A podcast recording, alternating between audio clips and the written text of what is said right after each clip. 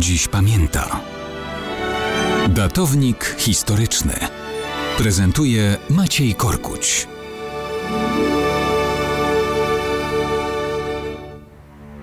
Dziewiętnasty kwietnia to rocznica wybuchu powstania w getcie warszawskim w 1943 roku. To był akt oporu i rozpaczy przeciw bezkarności Niemców realizujących kolejny etap ludobójstwa. Zimny raport mordercy Jurgena Stropa, czyli niemieckiego dowódcy kierującego działaniami likwidacyjnymi, oddaje horror tamtych dni. Strop pisał do swoich zwierzchników w następujący sposób. Stawiany przez Żydów i bandytów opór mógł zostać złamany przez energiczną i niezmordowaną, trwającą dzień i noc akcję bojową oddziałów szturmowych. Zdecydowałem się na całkowite zniszczenie żydowskiej dzielnicy mieszkaniowej przez spalenie wszystkich bloków mieszkalnych, łącznie z blokami przy zakładach zbrojeniowych. Systematycznie opróżniano jeden zakład po drugim i niezwłocznie podpalano. Wtedy Żydzi prawie zawsze wychodzili ze swych kryjówek i bunkrów.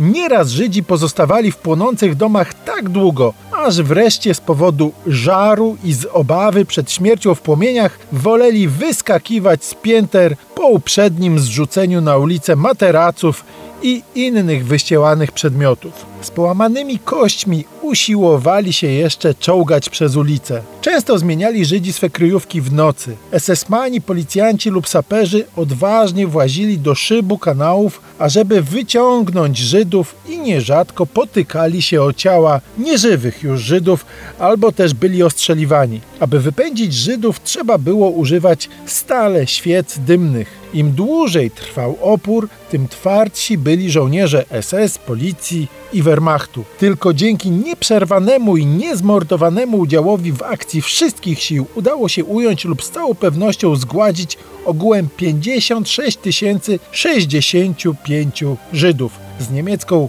zbrodniczą precyzją raportował kat getta warszawskiego Jürgen Strop, zastrzegając, że i tak to liczba nieobejmująca ofiar wysadzeń budynków i podpaleń. No tak, zbrodnicza Rzesza Niemiecka mogła być dumna ze swojego wiernego funkcjonariusza.